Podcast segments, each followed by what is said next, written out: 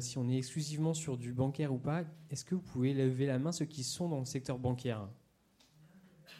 Ouais, donc, ok. Donc il y a quand même euh, une dominante. Très bien. Alors j'aime bien commencer euh, euh, cette conférence en vous demandant de vous projeter et d'imaginer une barque. Imaginez une barque dans laquelle il y a cinq personnes. Parmi ces cinq personnes, il y a une personne qui rame très très fort pour faire avancer la barque. Il y a trois personnes qui mettent des coups de rame à gauche, à droite, mais globalement se reposent beaucoup, se reposent beaucoup sur la première. Et puis, il y a une cinquième personne qui fait des trous dans la barque. Et eh bien, cette barque, c'est votre entreprise. Aujourd'hui, en France, il y a un salarié sur cinq qui est activement désengagé dans son entreprise. Un salarié activement désengagé, hop, c'est quoi? Ah, c'est le IBET, voilà, si vous voulez, l'indice IBET qui donne les éléments euh, sur cette statistique. Un salarié désengagé, c'est un salarié qui coûte 14 500 euros par an à son employeur. Donc ça, c'est un, un, constat, mais heureusement, je ne vais pas m'attarder plus que ça sur le désengagement des collaborateurs, mais heureusement, on a la RSE.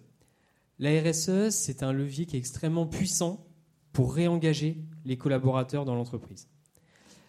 Il y a des études récentes qui sortent, alors je ne vais pas euh, vous étaler tous les chiffres, mais qui montrent que 9 salariés sur 10 qui sont engagés dans la stratégie RSE de leur entreprise recommandent leur entreprise. Donc on est là sur un vrai levier d'engagement, euh, de sentiment d'appartenance qui permet de renforcer la marque employeur en entreprise. Et chez Civitime, nous, on a un parti pris. Euh, on se dit que le meilleur moyen d'engager un collaborateur dans une stratégie RSE, c'est d'utiliser la gamification. La gamification, la vidéo va se lancer derrière moi, mais euh, je sais pas de... La gamification, c'est quoi? C'est l'utilisation de mécaniques de jeu pour. Hop, alors. Bien partir?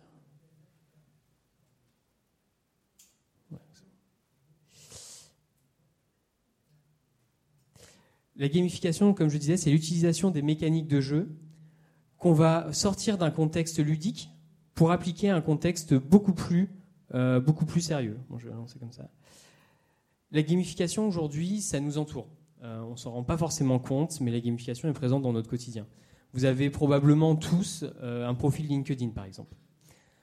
Quand vous avez, je ne sais pas si vous vous rappelez, quand vous avez créé votre profil LinkedIn, quand vous avez commencé à compléter les éléments de votre profil, il y avait une jauge de progression qui augmentait petit à petit. Cette jauge de progression, ça c'est un élément de gamification. C'est-à-dire que vous voyez, plus vous complétez, plus la jauge progresse. Ça vous donne envie d'y aller, d'y aller, d'en mettre encore plus, sauf que vous n'arriverez jamais à 100%. Vous n'arriverez jamais à compléter 100%. C'est un levier qui va motiver le fait que vous avez complété votre, que vous avez complété votre profil LinkedIn. C'est la même chose sur euh, peut-être une application que vous utilisez quotidiennement, Waze, l'application Waze, le GPS communautaire. Waze utilise la gamification pour vous inciter à contribuer à la communauté. C'est leur business, hein. l'objectif c'est vraiment de s'appuyer sur l'aspect communautaire de l'application. Waze va vraiment se servir de ça pour, euh, bah pour voilà, vous allez gagner des points, vous allez faire évoluer votre avatar, vous allez progresser sur le classement. C'est de la gamification.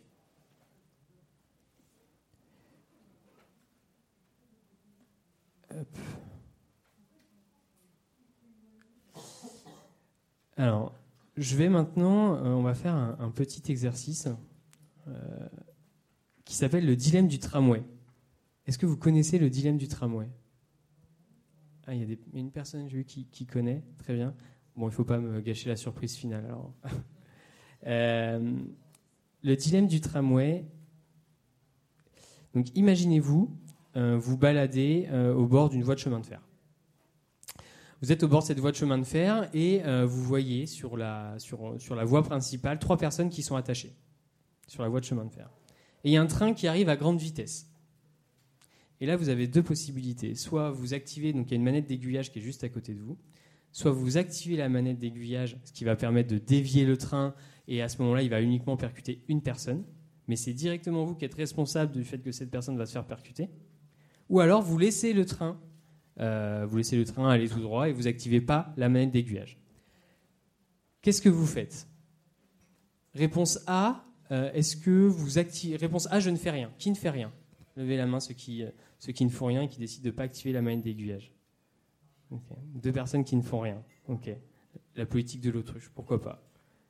Pardon. Et ceux qui font, du coup, qui, ceux qui activent la manette d'aiguillage, on va dire le reste, très bien. Effectivement, c'est ce que la plupart des personnes répondent sur cet exercice. Finalement, les gens décident quand même d'activer la manette d'aiguillage pour laisser, euh, pour épargner trois personnes et, finalement, par contre, être responsable du, fait qu'il y en a un qui va se faire écraser. Deuxième cas, toujours ce train qui arrive à grande vitesse, toujours ces trois personnes attachées sur le bord sur, la, ligne. Euh, et puis, euh, il y a une personne qui est un peu plus volumineuse sur la deuxième voie. Si vous laissez faire, les trois personnes vont se faire percuter, puis la dernière va se faire percuter également. Si vous activez la manette d'aiguillage, dans ce cas-là, uniquement la première personne va se faire percuter, mais comme vous voyez, ça fait une boucle, mais elle va s'arrêter, vu qu'elle est plus volumineuse, elle va arrêter le train qui ne va pas percuter le reste des personnes. Donc qu'est-ce que vous faites? Qui laisse faire le train? Donc réponse A. Toujours, ok. Et qui, euh, qui active la manette d'aiguillage? Encore une fois, la plupart des gens, c'est effectivement ce que les gens répondent. Dernier cas, un peu plus compliqué. Toujours le même, euh, même mise en scène. Ce train qui arrive à grande vitesse, c'est trois personnes qui sont sur les voies de chemin de fer. Et là, vous n'êtes pas au bord de la voie, vous êtes sur un parapet, enfin vous êtes sur un pont, et euh, il y a cette personne volumineuse qui est sur le parapet du pont vous voyez le train qui arrive à grande vitesse, les personnes qui sont attachées, vous avez deux possibilités. Soit vous laissez le train euh, aller percuter ces trois personnes, ou alors vous poussez la personne volumineuse du parapet qui va tomber et qui va arrêter le train. Qu'est-ce que vous faites? Réponse A, je ne fais rien. Qui ne fait rien? Ok, donc là on voit qu'on c'est un peu plus. Euh, ok, et réponse B, qui, euh, qui pousse la personne? Il y en a qui n'assument pas quand même, mais, mais ok, il y en a un peu plus. Donc effectivement, la plupart des gens, euh, dans ce cas-là, répondent la, la, réponse A. Ce que je veux introduire avec ce, cet exemple qui, euh, qui n'a rien de RSE, hein, effectivement, mais ce que je veux introduire avec cet exemple, c'est ce que peut provoquer le jeu. Euh, ce que peut provoquer une mise en situation. Donc vous êtes là, vous m'avez rien demandé, vous venez assister à cette conférence. Je vous impose une mise en situation, je vous impose de vous projeter dans un contexte, de vous immerger dans un contexte, comme on le fait à travers le jeu ou à travers du serious game. Et puis je vais vous demander de faire des choix. Et ces choix, euh, encore une fois, bah, euh, si je vous avais rien demandé, vous ne les auriez jamais faits. Inconsciemment, vous allez vous auto-convaincre que les choix que vous faites sont les meilleurs choix. Vous allez vous forcer à trouver une logique derrière les choix que vous faites. Et c'est comme ça qu'on peut ancrer des habitudes ou des changements de comportement auprès des collaborateurs, notamment, en les obligeant à faire des choix et en ancrant ça davantage. Également, ça peut, euh, euh, cette mise en situation peut ouvrir des débats. Si je vous demandais euh, d'expliquer bah, pourquoi réponse A plutôt que réponse B, on, sûrement que l'échange se ferait, qu'on ouvrirait les débats, que chacun défendrait sa position, euh, euh, et, voilà, on discuterait de, la thématique. C'est également ce que permet de faire le jeu. Le jeu, lorsqu'on impose à des gens de choisir entre deux situations, va ouvrir les discussions. Et c'est ce qu'on cherche à faire en partie avec la RSE, avec Civitime. Voilà pour cette petite introduction. Maintenant que je vous ai dit ça, on va se pencher un peu plus sur du coup comment on peut utiliser ces mécaniques sur, sur la RSE. Alors, depuis la création, donc quand j'ai créé Civitime il y a, il y a 5 ans, euh, on travaille avec des psychologues du travail. En fait, on a, deux, enfin, on a deux expertises, la psychologie du travail et le game design. le game design, c'est en gros ceux qui construisent des mécaniques de jeu. La mission de nos psychologues du travail, c'est d'identifier quels sont les leviers psychosociaux sur lesquels il est nécessaire d'agir pour faire qu'un collaborateur soit davantage engagé dans une stratégie RSE. C'est-à-dire sur quel bouton il faut appuyer dans la tête du collaborateur pour qu'il comprenne les enjeux, qu'il adhère à ce que met en place l'entreprise et qu'il s'y implique. Et puis, donc, avec ce travail fait avec nos psychologues, euh, en face, chacun de ces leviers psychosociaux, on a nos game designers qui ont créé des mécaniques de jeu. Ce qui fait qu'aujourd'hui, la solution Civitime, c'est une vingtaine de mécaniques de jeu différentes qu'on va adapter en fonction des publics. Je vous en parlerai euh, juste après. Et donc, tout ce travail nous a permis aussi de définir le process d'un engagement euh, par lequel il faut passer pour avoir un engagement périn des collaborateurs sur une stratégie RSE. La première étape pour nous, c'est la phase de sensibilisation. Je vous apprends rien, la sensibilisation, vous en entendez parler, tout le monde sensibilise. Euh, l'idée, c'est vraiment euh, de planter la graine. Prise de conscience, faire prendre conscience aux collaborateurs des enjeux liés au développement durable et à la RSE. Donc là, on va être vraiment sur des éléments plus macro pour cette prise de conscience. Une fois que ça c'est fait, on passe en phase d'adhésion. Là, notre objectif, il va être différent. Il va être de faire en sorte que le collaborateur adhère à la stratégie RSE mise en place par son entreprise. On va utiliser des leviers pour susciter son adhésion, créer des groupes de référence et des groupes d'appartenance et faire en sorte qu'il y croit dur comme fer. Parce que c'est une fois qu'il va y croire dur comme fer qu'on va pouvoir lui demander de s'impliquer, qu'on va pouvoir lui demander de passer à l'acte et de, de, devenir acteur de cette stratégie RSE dans son quotidien. C'est la troisième phase, la phase d'implication. Et enfin, quand on arrive à tout ça, on passe en phase de valorisation, c'est-à-dire qu'on va faire en sorte que vos collaborateurs deviennent ambassadeurs de votre stratégie RSE, qu'ils soient capables d'en parler en interne comme en externe. Donc bien sûr, tout ça, ça se fait pas en deux jours. Euh, passer de l'étape 1 à l'étape euh, à l'étape 4. Euh, puis certains, certaines entreprises commencent déjà commencent l'étape 2, d'autres commencent à l'étape 3 parce qu'il y a déjà beaucoup de choses qui ont été faites. En moyenne, on, met entre 12 et 24 mois pour emmener les collaborateurs de nos clients jusqu'à cette étape ultime, cette phase de valorisation. Maintenant, on va faire un zoom sur euh, le secteur bancaire et sur les enjeux qui, euh, qui leur sont propres, en tout cas les enjeux que nous, on identifie dans le secteur bancaire. On travaille avec, euh, on, doit avoir une vingtaine de clients dans le secteur bancaire, euh, tout, type d'acteurs bancaires confondus, hein, ça va de la Société Générale à la Banque Postale, en passant par euh, les banques mutualistes. On, est, présent auprès de, de ce secteur, on est assez présent. Les problématiques qu'on rencontre le plus souvent chez nos clients, chez nos clients banques sont les suivantes. C'est que souvent la RSE est perçue comme un, un nice to have. C'est perçu comme euh, quelque chose qui est annexe à l'activité. Je suis conseiller, euh, je suis conseiller euh, dans une banque. J'ai des objectifs, j'ai des objectifs commerciaux, j'ai enfin, des objectifs de chiffre d'affaires, j'ai des objectifs de prise de rendez-vous, que sais-je quand on vient me voir avec la RSE, je, je perçois vraiment ça comme quelque chose d'à part et je vais me concentrer sur mon business et pas sur le reste. Et ça, c'est une problématique qui est vraiment, qui est vraiment forte. Et du coup, tout l'enjeu pour les responsables RSE, c'est mais comment je fais pour capter leur attention et pour générer leur et pour générer l'intérêt sur ce sujet? La deuxième problématique de nos, de nos, de nos clients, c'est de se dire, OK, donc il faut que je génère l'intérêt différemment parce que, parce que voilà, je suis perçu comme quelque chose d'à côté.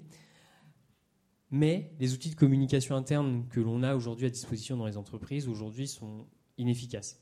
Quand on regarde, là, les, il, y a des, études qui sont sorties l'année dernière notamment qui montrent que le taux d'ouverture d'une newsletter interne envoyée, par exemple, vous recevez sûrement des newsletters de la communication euh, du national qui descendent, le taux d'ouverture moyen c'est de 20% en interne dans les entreprises. Le taux de clic, donc souvent, souvent quand on est sur une newsletter, on va proposer de cliquer pour aller rejoindre aller sur un intranet, lire un article sur un intranet, le taux de clic il est de 5%. Donc outil, euh, enfin, l'outil en tout cas emailing est complètement inefficace. Les outils de learning traditionnels, euh, aujourd'hui c'est compliqué de capter, si c'est pas obligatoire, c'est très compliqué de capter le collaborateur pour qu'il pour qu'il pour qu'il qu'il l'utilise. Euh, et au-delà de ça, quand, même qu'on arrive à, le capter pour qu'il commence, les taux de complétion sur du e-learning euh, traditionnel sont en général inférieurs à 40%, les taux de complétion, donc ceux qui commencent et qui vont jusqu'au bout. Donc il y a une vraie problématique sur les moyens, enfin sur l'outil. Et puis ensuite, souvent encore, euh, les services RSE euh, ont des budgets qui sont limités et surtout ont des ressources humaines, en tout cas euh, dans leurs équipes, qui sont limitées pour, pour mettre en place et déployer leur stratégie RSE auprès des collaborateurs. Donc ça, c'est les quatre, c'est les trois éléments principaux, les trois enjeux principaux que l'on retrouve chez nos clients, chez nos clients bancaires. Donc ces clients, comment, euh, on les accompagne et, euh, et qu'est-ce qu'on met en place chez Civitime? La première chose qu'on va mettre en place, c'est, là normalement ça doit s'animer, mais je vais pas ressortir à chaque fois, c'est pas grave. La première chose qu'on met en place chez Civitime, c'est euh, déjà on va proposer, on a une bibliothèque de contenu qu'on met à disposition de nos clients dédiée au secteur bancaire. C'est une bibliothèque de contenu euh, donc, qui a été travaillée par des experts dans lequel on va aborder tous les sujets, tous les enjeux euh, qu'on peut retrouver dans le secteur bancaire en matière de RSE. On va parler, de, on va parler de, du modèle coopératif, on peut parler du sociétariat, on va parler euh, de l'excellence relationnelle ou du modèle relationnel en fonction des banques. Euh, on va parler donc avec un enjeu de NPS hein, derrière, forcément. on peut parler de finances durables, on va parler de mobilité. Bref, tous les sujets qui, sont, qui, sont, qui sont souvent les, au centre des stratégies RSE de nos clients. Donc on a du contenu, ce contenu clé en main, qu'on leur met à disposition pour gagner du temps et éviter de consommer des ressources humaines. contenu qu'on peut personnaliser aussi en fonction de leurs enjeux. Hein. C'est-à-dire que certains vont prendre ces trames-là et le customiser euh, à, leur, euh, à leur caisse locale, à leur caisse régionale.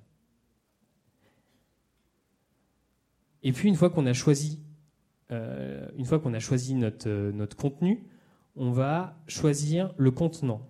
Je vais quand même vous mettre la petite vidéo.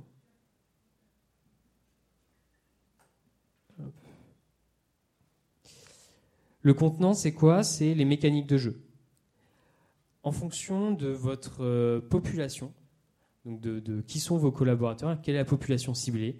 Euh, on, va, regarder le profil de vos collaborateurs. Donc, est-ce que c'est des gens qui sont connectés ou pas connectés? Enfin, qui sont très souvent, dans le secteur bancaire, on a la chance, les gens sont quand même assez connectés. Euh, est-ce qu'ils se connectent souvent sur leur smartphone, sur leur PC Quelle est la moyenne d'âge dans votre entreprise? Est-ce qu'on est plutôt sur des entreprises avec une moyenne d'âge aux alentours de 50 ans ou au contraire c'est plus jeune? Quelle est la culture de l'entreprise? Est-ce que euh, il y, a, un esprit de compétition qui est assez fort dans l'entreprise, où on est plutôt sur un esprit euh, de collaboration dans la société? En fonction de ces éléments-là, on va choisir les mécaniques de jeu. Donc on a, euh, on a une vingtaine de mécaniques de jeu différentes, et c'est ces éléments-là, c'est votre population qui va nous orienter vers la bonne mécanique. La mécanique étant choisie, on va assembler contenu dans le contenant, donc dans la mécanique de jeu, et on va déployer ça sur ce que nous appelons le hub. Donc sur les, formats de, sur les formats de jeu, pour vous en dire un, peu plus pendant que ça recharge, sur les formats de jeu, on peut retrouver aussi bien des formats euh, que vous connaissez, hein, qui sont des escape games. Par exemple, tout le monde, tout le monde connaît aujourd'hui les escape games. On peut retrouver ce type de format. On peut retrouver des formats un peu plus, des jeux populaires, on va dire, qui vont s'adresser à une population un peu plus euh, une population différente. On va retrouver par exemple du qui veut gagner des millions, on peut retrouver du trivial poursuite sur la RSE, un Monopoly sur la RSE. donc des formats vraiment euh, variés. on a des formats beaucoup plus collaboratifs comme le City Builder que vous voyez à gauche, qui, est un, une qui un outil pour ceux qui connaissent les Sims. Un peu, on, se base un peu là-dessus. En équipe, les collaborateurs doivent ériger une merveille qui symbolise leur stratégie RSE la stratégie RSE de l'entreprise. Pour arriver à ériger cette merveille, ils doivent développer tout un écosystème vertueux autour d'eux, et pour ça, ils doivent compléter des modules. C'est dans ces contenus, dans ces modules qu'on va mettre du contenu à l'intérieur. Donc là, on est sur un, on est sur un double objectif hein. créer une dynamique collective autour de la RSE, mais également transmettre de l'information euh, euh, de sensibilisation ou d'adhésion hein, en fonction si on a personnalisé ou pas le, le contenu. Et comme je disais, ensuite on déploie ça sur le hub. Donc faut imaginer cette plateforme un peu comme euh, une plateforme Netflix de la RSE. C'est-à-dire qu'on va déployer les épisodes un par un en fonction de la du tempo que vous voulez imposer. Donc on va déployer par exemple un premier épisode de sensibilisation euh, au mois de, au mois d'octobre. Deux mois, trois mois plus tard, on va déployer un épisode. On va plutôt être sur de l'adhésion. Donc là, on va vraiment personnaliser au message clé lié à l'entreprise. Trois mois après, on va leur lancer un épisode où on va chercher à les impliquer, donc les faire passer à l'acte avec des éco-gestes à réaliser dans leur quotidien. Avec, euh, on a des, modules de co-construction où les collaborateurs doivent se positionner, proposer des idées. C'est un très bon moyen de les impliquer. Et cette plateforme, elle est elle-même gamifiée, c'est-à-dire que plus le collaborateur va compléter d'épisodes, plus il va performer dans ces épisodes, plus il va pouvoir, donc il va avoir sa barre de progression augmentée, il va gagner des badges, euh, il, va, euh, il va personnaliser son avatar, etc.. Donc des mécaniques de gamification qui sont, euh, qui sont euh, connues et qui sont euh, vieilles comme tout, mais qui fonctionnent toujours aussi bien. le système de collection de badges, ça, pour ceux qui connaissent, il y avait, pendant un moment, il y avait Pokémon Go, par exemple, je ne sais pas si vous vous rappelez. Pokémon Go, c'était un, un, jeu qui se basait sur justement cette mécanique de, de collectionneur. C'est-à-dire que ce qui motivait les gens à aller chercher des Pokémon, c'était de, bah, l'objectif, c'est d'avoir un maximum de Pokémon euh, et donc on jouait vraiment sur ce levier de motivation, sur le côté euh, collectionneur. Et ben, du coup, c'est ce qu'on fait avec les badges. Alors, à moindre échelle, on ne demande pas aux gens d'aller euh, faire des duels dans des parcs, hein, mais, mais en tout cas, en tout cas c'est une mécanique qu'on utilise. Bien sûr, le hub, donc la solution et toutes nos solutions sont complètement responsives, donc PC, tablette et smartphone. Et on a la possibilité pour les entreprises qui, qui sont déjà équipées, si vous êtes dans le secteur bancaire en général, c'est déjà bien équipé, euh, on a la possibilité d'intégrer nos épisodes, donc là vous voyez n'importe lequel, dans vos LMS, donc les outils de formation que vous avez en interne. voilà, vous avez forcément, il y a de grandes chances que vous ayez donc un Learning Management System, ça peut être du Cifadis, Talentsoft, Cornerstone, voilà, bref, tous ces éléments-là, on peut venir s'intégrer dedans pour avoir un outil centralisé. Et puis, enfin, on va euh, vous permettre de mesurer le niveau d'engagement des collaborateurs. Après chacun des épisodes, on va être capable de vous dire à quel point les collaborateurs sont engagés dans votre stratégie RSE. Euh, est-ce qu'ils sont hésitants? Est-ce qu'ils sont opposants? Ou est-ce qu'ils sont déchirés, par exemple? Les déchirés, je l'explique parce que souvent on me demande mais c'est quoi les déchirés? Les déchirés, c'est ceux qui ont conscience qu'il faut changer. C'est-à-dire que j'ai conscience qu'il y a une réalité qui est le réchauffement climatique, par exemple, si je prends l'exemple environnemental, hein, mais j'ai conscience qu'il faut bouger, mais je ne suis pas encore convaincu par ce que me propose mon entreprise, ou en tout cas parce que l'entreprise décide de mettre en place. Donc je suis un peu déchiré. Je, sais qu'il faut bouger, mais j'ai du mal à y aller. Donc cela, par exemple, on va leur proposer, donc cette cartographie nous permet ensuite de cibler les populations.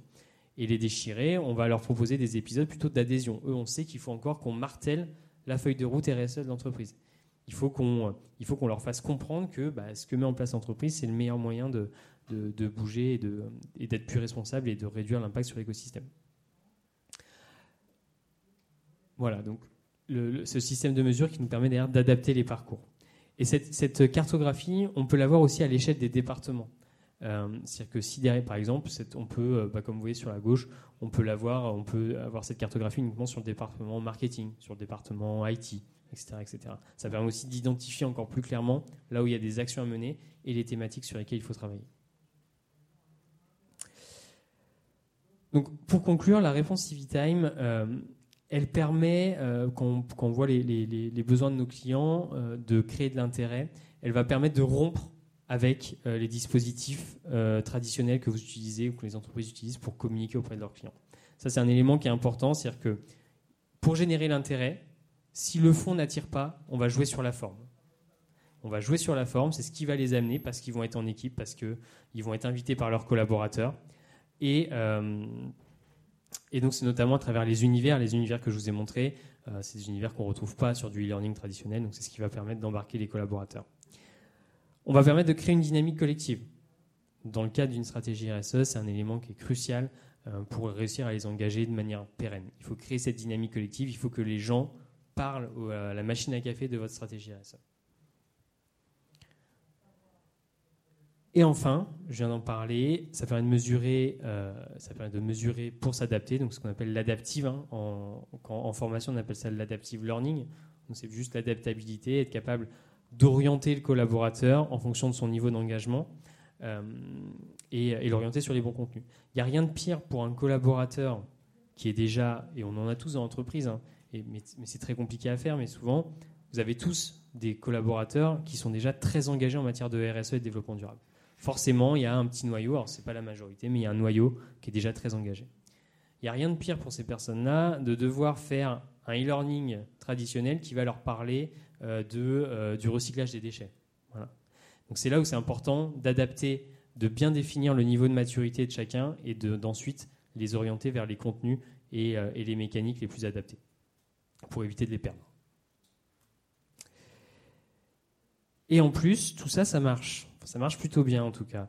On a un taux moyen de participation quand on déploie Civitime chez nos clients. Alors, en général, donc on n'est que sur des entreprises de plus de 1000 personnes la plupart du temps. Mais on fait, alors sur les entreprises inférieures à 100 personnes, on a des taux de participation qui sont beaucoup plus élevés. Notre taux moyen sur des entreprises avec euh, aux alentours de 1000, de 1000 collaborateurs, on est sur 61% de taux de participation volontaire. Hein les collaborateurs ne sont jamais obligés de, jouer à Civitime, on reste sur de volontariat. On a 72% des collaborateurs qui complètent l'intégralité des épisodes qui leur sont proposés dans le programme, donc sur les 12 mois, 24 mois, 72% vont jusqu'au bout. Et puis on a 9 joueurs sur 10 qui en redemandent. C'est-à-dire qu'une fois qu'ils ont terminé le premier épisode, ils sont demandeurs d'un nouvel épisode. Et ça pour nous c'est un indicateur qui est important, ça permet de voir que la mécanique leur plaît, euh, et qu'ils ont euh, et que l'outil en tout cas est un bon média de communication pour eux. Sur l'aspect euh, efficacité, rapidité de mise en place, aujourd'hui mettre en place CiviTime dans une entreprise, ça prend à peu près deux semaines. Voilà. entre deux semaines, deux à six semaines. Deux semaines si vous prenez du contenu qui est déjà clé en main sur. Tout à l'heure, je vous ai montré notre bibliothèque. Si on prend ce contenu clé en main, on sélectionne assez rapidement une mécanique de jeu, on peut vous le déployer en deux semaines. Si par contre on doit personnaliser ce contenu-là, euh, on va prendre un peu plus de temps et ça peut aller jusqu'à six semaines. La personnalisation du contenu, on a une équipe dédiée au sein de CiviTime qui, à partir du rapport RSE de, l'entreprise, euh, éventuellement la matrice de matérialité, la DPEF, à partir de tout ça, va être capable de structurer le contenu et de personnaliser le contenu pour nos clients. Toujours pour répondre à l'enjeu de euh, oui, mais moi je suis tout seul à la RSE dans mon service, j'ai pas le temps, comment on fait? On a ce service conseil qui va le faire pour eux. Comme je disais, donc sur la droite, vous voyez nos, références. Donc, beaucoup de banques, mais pas que. Hein. on travaille aussi dans l'industrie. Il y a des gens qui ne sont pas dans le secteur bancaire, donc on travaille dans l'industrie. Euh, on travaille aussi bien avec Plasticomium, ArcelorMittal, L'Oréal. Euh, la solution est disponible dans 22 langues. Voilà, sujet euh, important aussi, 22 langues. Et au maximum, on a été déployé auprès de 120 000 collaborateurs dans 52 pays. Avec L'Oréal notamment, on a fait 52 pays, 120, 120 000 collaborateurs. Donc c'est juste pour dire qu'il n'y a pas de limite en termes de nombre de collaborateurs. Et sur la durée, euh, sur la durée des épisodes, c'est souvent un élément qu'on nous demande combien de temps dure un épisode? Ça peut être, c'est très variable. C'est-à-dire qu'on peut très bien avoir un, on a un escape game par exemple qui s'appelle Agent RSE. Euh, l'objectif, euh, c'est l'histoire. C'est, vous connaissez tous le principe des escape games. L'histoire, c'est on a, on a comment dire, il y a un méchant qui a euh, confisqué la recette magique de la RSE, qui l'a cachée dans un coffre, et le collaborateur va avoir 10 minutes pour retrouver le code du coffre, se rendre jusqu'au coffre et libérer la recette de la RSE. Et forcément, pour retrouver ces codes, on va l'exposer à tout un tas d'informations liées à la RSE. On va le confronter à qu'est-ce qu'une partie prenante. On va lui parler un peu d'ISO 26000. On va lui parler vraiment les bases de la RSE. Et en 10 minutes, déjà, il a un bon vernis sur la RSE. On peut avoir des modules beaucoup plus longs, mais qui vont être fractionnés on utilise beaucoup le micro-learning. C'est-à-dire qu'on a des modules où globalement, enfin des expériences ou des épisodes, il va falloir prendre une heure et demie pour les compléter, mais c'est fractionné. C'est-à-dire que je peux le faire en dix fois. C'est-à-dire que je fais 5 euh, minutes, 5 euh, minutes par jour et, euh, et je mets trois semaines à le faire. Donc on a cette, cette, adaptabilité-là lorsqu'on déploie chez nos clients. Voilà ce que je peux vous dire sur, sur CiviTime et sur ce qu'on propose à nos clients, à nos clients dans le secteur bancaire. Euh, merci pour, pour votre attention et si vous avez des questions, euh, je suis, euh, je suis à votre écoute et, disponible pour y répondre.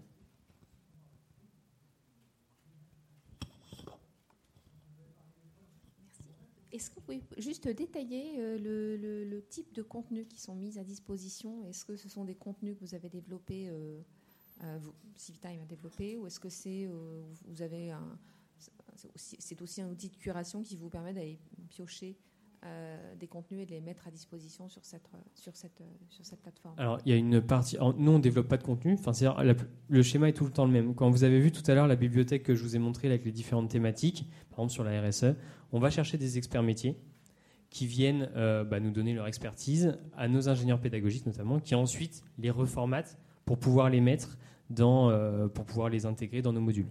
Tout à l'heure, vous avez vu, on a, pas du, on, a, on a du contenu sur le modèle coopératif, par exemple. Le modèle coopératif, en fait, on a plusieurs clients qui sont venus nous voir en disant bah, Est-ce que vous avez des choses sur le modèle coopératif? Non, non, non. On va faire du contenu sur le modèle coopératif. On va chercher un expert du sujet qui, euh, bah, qui nous amène son expertise. Il travaille avec nos ingénieurs pédagogiques. Et à partir de là, on en, on en, on en traduit un canevas pédagogique euh, et qu'on va pouvoir intégrer dans l'intégralité de nos outils. C'est-à-dire que tous nos, les contenus sont transposables dans tous les contenants. Avec le, avec le, si je reprends l'exemple du, modèle, du modèle coopératif, je peux aussi bien le mettre dans un escape game que dans le jeu, le, ce qu'on appelle le, Sims, là on va dire, euh, que dans un qui veut gagner des millions, que dans un trial poursuite. Ils sont tous transposables les uns avec les autres et à chaque fois, c'est des experts qui les ont créés.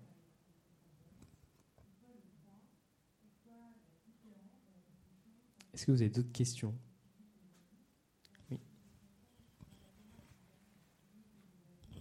Pense que c'est en partie avec le contenu de jeu, mais pas que. Pourquoi vous parlez du secteur bancaire et pas par exemple de l'assurance? Pourquoi vous ne faites pas genre Alors parce qu'on a moins de références. Typiquement, les, je suis pas capable de les statistiques, notamment sur le taux de participation. Je les ai dans le secteur bancaire. Sur l'assurance, euh, on, est un peu présent, on a travaillé avec Groupama, euh, Intermutual Assistance, on a, on a quelques refs, mais pas suffisamment pour, pour dire que vraiment ça marche bien. Donc voilà, c'est pour ça. Mais, mais, vous avez raison. Enfin, clairement, les enjeux dans ce secteur-là euh, sont les mêmes. Euh, sont les mêmes. Vous avez raison.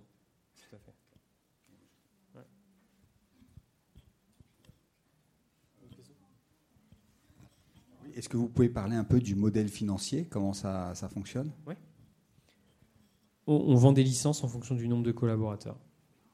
Donc ça part notre on va dire, prix plancher. on peut, on, peut rien faire en dessous de 4000 euros. Voilà, 4000 euros, c'est vraiment le prix le plus bas pour 100 collaborateurs, pour 100 licences.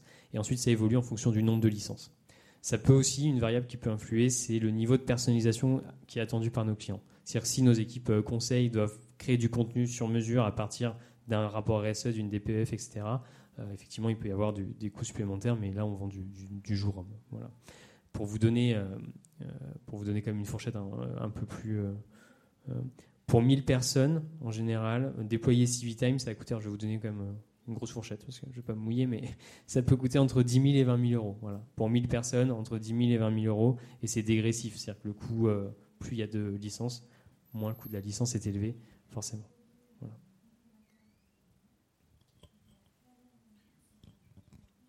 comment vous gérez les relations avec euh, le système euh, d'information? Alors, soit on s'y connecte pas du tout, ça c'est une possibilité. C'est-à-dire que certains clients, ce qui se passe très souvent, c'est que nos interlocuteurs, euh, donc les, départements RSE, nous demandent est-ce que vous pouvez vous intégrer, vous connecter en SSO par exemple, c'est utiliser le système d'authentification que vous avez. est-ce que vous pouvez vous intégrer dans le LMS On vous demandez toujours ces questions-là. Mais ce qui se passe, donc oui, la réponse est toujours oui, mais on ne le fait jamais. Parce que finalement, c'est tellement compliqué pour eux de voir avec les DSI, ça, peut entraîner des complexités, en tout cas sur le projet, ça peut entraîner le projet, qu'on le fait rarement au moment du lancement. On peut le faire après, une fois qu'on est implanté, ça fait six mois que, que la solution est développée, on peut mettre du SSO, on peut s'intégrer dans le LMS, ça se fait très bien. Euh, voilà. Et pour répondre à votre question aussi, je ne l'ai peut-être pas précisé, mais on est une web application. Donc c'est-à-dire que demain, on travaille euh, quand on travaille avec un client, on va déployer la, plateforme sur un URL qui sera unique, qui sera sociétégénérale.civitimap.com. C'est accessible depuis n'importe quel navigateur web, n'importe quel device, comme j'ai expliqué. Mais ça veut surtout dire qu'on n'a rien à installer sur le système d'information du client. On n'a pas besoin de rentrer sur vos serveurs, d'installer des choses dessus. Euh, sinon, ça, entraînerait des complexités qui sont, énormes. Et, euh, et en termes de RGPD, euh, en termes de RGPD, on récupère finalement très peu d'informations personnelles, puisque quand on est en SSO, on récupère rien, de toute façon, puisqu'ils se connectent directement dessus. Quand on n'est pas en SSO, on leur demande juste leur adresse mail professionnelle. C'est le seul élément qu'on récupère. Et la collecte des. Donc, une fois qu'on a collecté la donnée, elle est utilisée pour se réauthentifier et elle est supprimée à la fin du contrat. Donc finalement, souvent, ça peut faire peur aussi à certains responsables RSE. Comment je vais faire pour la RGPD Ils vont, La DPO va me tomber dessus. Au final, ça se passe toujours très bien parce qu'on récupère euh, rien, enfin, on stocke rien. Et la donnée en plus de la RSE, souvent, c'est des extractions de rapports RSE, etc. Il n'y a rien de confidentiel. Donc en fait, ça se passe plutôt bien.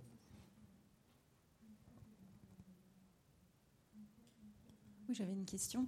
Euh, d'après votre expérience ou les retours clients, quelle est la meilleure euh, association globale du jeu avec autre chose, euh, un autre, euh, une autre démarche de communication pour euh, embarquer les collaborateurs. Alors, très bonne question. En fait, c'est vrai que là, nous, nous Civitime, on fait du 100% digital, même si on est assez convaincu que l'approche hybride est un, enfin, c'est un levier vraiment, vraiment très fort ce qui permet souvent d'embarquer les, collaborateurs, euh, même si quand on accompagne des clients quand, dans le lancement de la solution, on fournit un guide de communication, tout ce qui va bien pour le lancer et créer une émulation des débuts. Mais souvent, le relais qui fait que, que, ça cartonne en termes de participation, c'est le relais managérial. Si on arrive, euh, on prévoit des, on fait, on, prépare avec nos clients des bagages pour les managers, euh, pour leur permettre, pour qu'ils comprennent que que c'est pas euh, la RSE, on, ne leur déploie pas de la RSE, on va pas demander à leurs collaborateurs d'être sensibilisés à la RSE euh, juste pour les sensibiliser, qui mettent, euh, qui mettent le doigt sur ce que je vous ai expliqué tout à l'heure, sur les, leviers RH liés à ça. Et dès qu'ils arrivent, en fait, notre, enjeu, c'est de réussir à faire prendre conscience aux managers du lien entre RSE et sentiment d'appartenance, marque employeur, et puis bah, tout ce qui va avec, pas de turnover, etc. Une fois qu'on a fait le lien avec ça, souvent ils sont très impliqués dans le déploiement. Euh, et ils vont organiser des, webinaires avec leurs équipes pour les lancer. Ils vont créer leurs propres équipes. Et c'est là où ça marche mieux. Quand vous êtes collaborateur, qu'on vous invite à rejoindre Civitime et euh, que vous recevez une notification euh, Thierry, ton boss, t'invite à rejoindre Civitime, ça n'a pas le même impact quand c'est la direction de la communication qui vous dit Hé, rejoignez Civitime. Donc, je ne sais pas si je réponds vraiment à votre question. D'ailleurs, je me suis peut-être un peu égaré, mais c'était sur les, dispositifs, les différents dispositifs, c'est ça? En, tout cas, en tout cas, nous, les leviers qu'on voit, c'est ça. Euh, après, en termes d'autres dispositifs, euh, je peux pas vous dire. Enfin, je n'ai pas d'autres exemples. En tout cas, je vois ce qui marche quand pour, euh, pour embarquer les gens, c'est ça.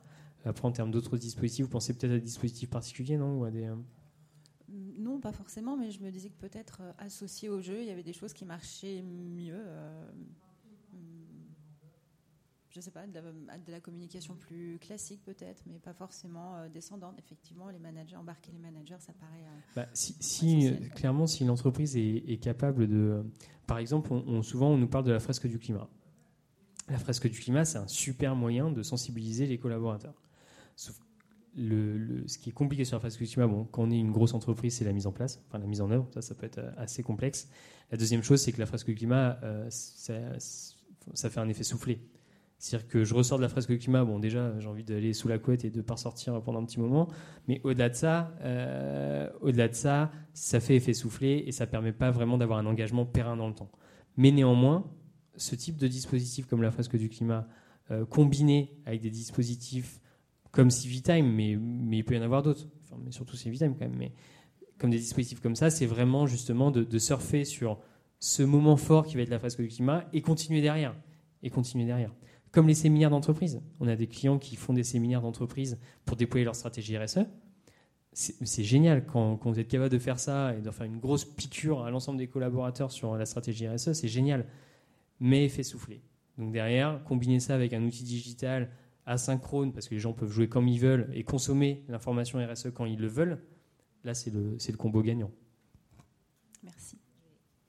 Juste euh, euh, reposer une toute petite question, même si vous y avez répondu partiellement. Vous parliez de, de- de mise en place de SSO, etc. Donc effectivement, nous, au sein de notre, notre grosse banque, on, on met en place systématiquement des, SSO pour toutes les plateformes avec lesquelles on, on contractualise. Euh, on a également, côté formation, justement, une problématique de de- d'intégration euh, qui est plus modulaire, c'est-à-dire qu'on identifie une plateforme comme la vôtre, par exemple, ou une autre plateforme de formation, et comme on n'a pas l'intention d'exploiter la totalité de la librairie, on cherche à récupérer certains contenus pour les plugger sur notre LMS. Euh, Est-ce que ça, c'est envisageable imaginant que, im- en imaginant qu'on ait euh, trois, deux, trois, deux, trois ressources qui nous intéressent? Oui, bien Euh, sûr. Genre, en fait, tous nos contenus sont scormés, du coup, si ça vous parle, Voilà, j'imagine. voilà. tous nos contenus donc sont scormés, donc on peut les, les prendre et les mettre sur votre LMS directement. Donc pour tous les, tous les types de jeux, tous les types de, de, de, de, de games. En fait, de, de- Mm, Oui, oui, Oui. je réfléchis s'il n'y en a pas un qui. Non, non, ils sont Oui. vraiment tous scormés. Ils sont vraiment tous scormés. Bah, c'est parfait. merci Scorm ou XAPI, qui est, voilà, donc, Oui. qui est l'autre outil. Mais bon, voilà. Je crois qu'il y avait une question derrière. Mhm.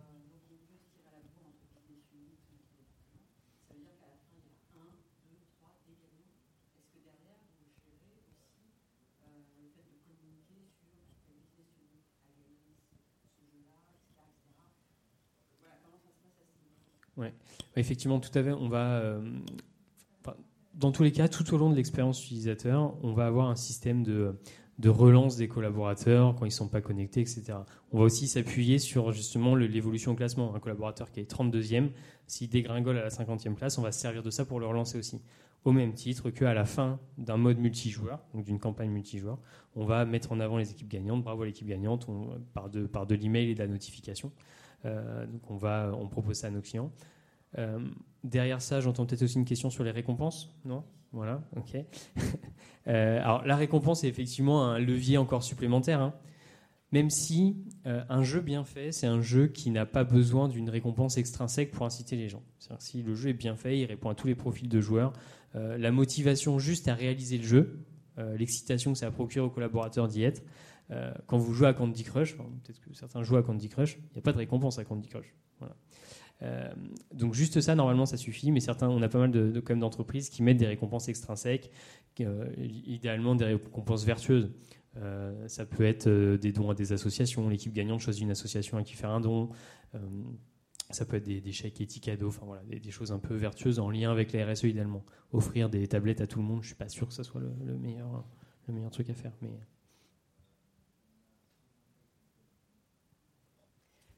si vous voulez creuser, voir un, peu plus le produit, puisque là c'était compliqué de faire une démo, mais voir le produit plus concrètement, on a le stand donc PE07. Quand vous sortez, vous arrivez juste devant chez nous. Euh, N'hésitez pas, euh, pas si vous voulez voir, euh, avoir une démonstration, échanger avec nous. On est à votre disposition. Merci à tous.